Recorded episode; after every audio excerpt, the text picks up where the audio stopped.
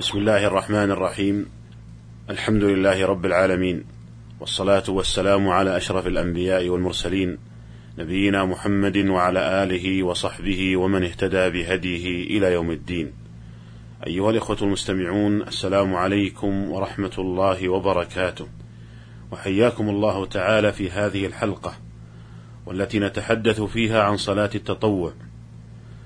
وصلاة التطوع هي الصلاة التي تكون غير واجبة. والتطوع بمعناه العام يطلق على فعل الطاعة مطلقا فيشمل حتى الواجب. قال الله تعالى إن الصفا والمروة من شعائر الله فمن حج البيت أو اعتمر فلا جناح عليه أن يطوف بهما ومن تطوع خيرا فإن الله شاكر عليم. مع أن الطواف بهما ركن من أركان الحج والعمرة. والتطوع بمعناه الخاص في اصطلاح الفقهاء كل طاعة ليست بواجبة. وقد اختلف العلماء في أفضل ما يتطوع به. فذهب أبو حنيفة ومالك إلى أنه طلب العلم الشرعي. وقد روي ذلك عن الإمام أحمد رحمهم الله تعالى جميعا. فقد روي عنه أنه قال طلب العلم أفضل الأعمال لمن صحت نيته. وذهب الشافعي إلى أن أفضل ما يتطوع به الصلاة. والمشهور من مذهب الحنابلة أن أفضل ما يتطوع به الجهاد في سبيل الله. قال ابن القيم رحمه الله إن أفضل العبادة العمل على مرضاة الرب في كل وقت بما هو مقتضى ذلك الوقت ووظيفته. فأفضل العبادات في وقت الجهاد الجهاد وإن آل ذلك إلى ترك الأوراد من صلاة الليل وصيام النهار بل ومن ترك إتمام صلاة الفرض كما في حالة الأمن. والأفضل في وقت حضور الضيف مثلا القيام بحقه والاشتغال به عن الورد المستحب وكذلك في أداء حق الزوجة والأهل. والأفضل في أوقات السحر الاشتغال بالصلاة والقرآن والدعاء والذكر والاستغفار. والأفضل في وقت استرشاد الطالب وتعليم الجاهل الإقبال على تعليمه والاشتغال به. والأفضل في أوقات الأذان ترك ما هو فيه من ورده والاشتغال بإجابة المؤذن. والأفضل في أوقات الصلوات الخمس الجد والنصح في إيقاعها على أكمل الوجوه والمبادرة إليها في أول الوقت والخروج إلى المسجد. والأفضل في أوقات ضرورة المحتاج إلى المساعدة بالجاه أو البدن أو المال الاشتغال بمساعدته وإغاثة لهفته وإيثار ذلك على أورادك وخلوتك. والأفضل في وقت قراءة القرآن جمعية القلب والهمة على تدبره وتفهمه حتى كأن الله تعالى يخاطبك به. فتجمع قلبك على فهمه وتدبره والعزم على تنفيذ أوامره أعظم من جمعية قلب من جاءه كتاب من السلطان على ذلك. والأفضل في وقت الوقوف بعرفة الاجتهاد في التضرع والدعاء والذكر دون الصوم المضعف عن ذلك. والأفضل في أيام عشر ذي الحجة الإكثار من التعبد لا سيما التكبير والتحميد والتهليل فهو أفضل من الجهاد غير المتعين. والأفضل في العشر الأخير من رمضان لزوم المسجد فيه والخلوة والاعتكاف دون التصدي لمخالطة الناس والاشتغال بهم حتى إنه أفضل من الإقبال على تعليمهم العلم وإقرائهم القرآن عند كثير من العلماء. والأفضل في وقت مرض أخيك المسلم أو موته عيادته وحضور جنازته وتشييعه وتقديم ذلك على خلوتك وجمعيتك. والأفضل في وقت نزول النوازل وأذات الناس لك أداء واجب الصبر مع خلطتك بهم دون الهرب منهم. فإن المؤمن الذي يخالط الناس ليصبر على أذاهم أفضل من الذي لا يخالطهم ولا يؤذونه. والأفضل خلطتهم في الخير فهي خير من اعتزالهم فيه واعتزالهم في الشر فهو أفضل من خلطتهم فيه. فإذا علم أنه إن خالطهم أزاله أو قلله فحينئذ خلطتهم أفضل من اعتزالهم. قال رحمه الله: فالأفضل في كل وقت وحال إيثار مرضاة الله تعالى في ذلك الوقت والحال، والاشتغال بواجب ذلك الوقت ووظيفته ومقتضاه.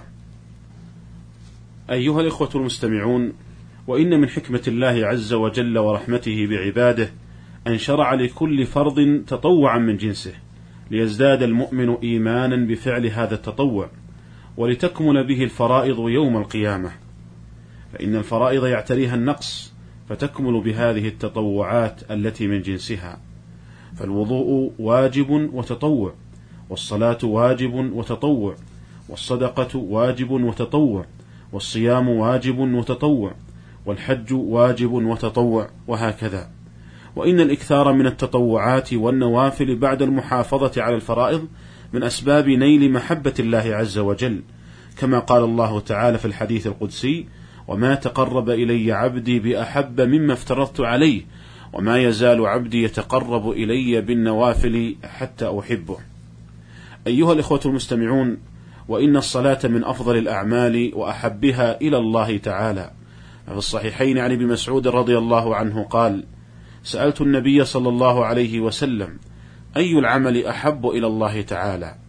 فقال: الصلاة على وقتها. قال ابن القيم رحمه الله: ولما كانت العبودية غاية كمال الإنسان وقربه من الله تعالى بحسب نصيبه من عبوديته وكانت الصلاة جامعة لمتفرق العبودية متضمنة لأقسامها كانت أفضل أعمال العبد وقد ذكر في ترجمة الإمام أحمد بن حنبل رحمه الله أنه كان يصلي في اليوم والليلة تطوعا من غير الفريضة ثلاثمائة ركعة. فقد نقل الذهبي في السير عن عبد الله بن الإمام أحمد قال كان أبي يصلي في كل يوم وليلة ثلاثمائة ركعة فلما مرض من تلك الأسواط وأضعفته أيام محنته كان يصلي كل يوم وليلة مئة وخمسين ركعة. وذكر في ترجمة الحافظ عبد الغني بن عبد الواحد المقدسي صاحب عمدة الأحكام أنه كان يقتدي بالإمام أحمد في هذا فيصلي في اليوم والليلة ثلاثمائة ركعة.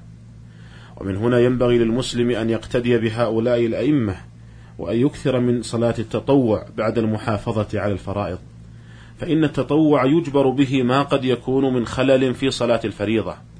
ولا أحد يستطيع أن يضمن أنه أتى بالصلوات المفروضة كما أمر الله عز وجل.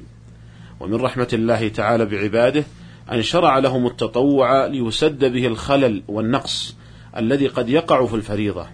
والصلاة هي أول ما يحاسب عليه العبد من عمله يوم القيامة كما جاء في الحديث الصحيح الذي أخرجه أحمد والطبراني عن أنس رضي الله عنه أن رسول الله صلى الله عليه وسلم قال: أول ما يحاسب به العبد يوم القيامة الصلاة، فإن صلحت صلح له سائر عمله، وإن فسدت فسد سائر عمله.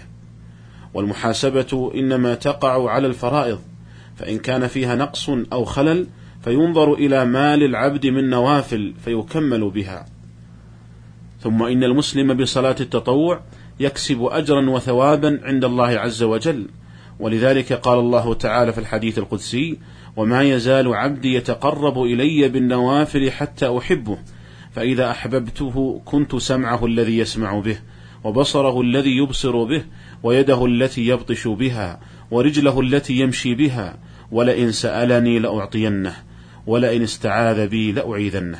أخرجه البخاري في صحيحه. وصلاة التطوع بابها واسع ومن أوسعها التطوع المطلق. فللمسلم أن يصلي ما شاء من الليل مثنى مثنى أي ركعتين ركعتين وله أن يصلي من النهار مثنى مثنى ما عدا الأوقات التي قد ورد النهي عن الصلاة فيها والتي سيأتي الحديث عنها بالتفصيل في حلقة قادمة إن شاء الله.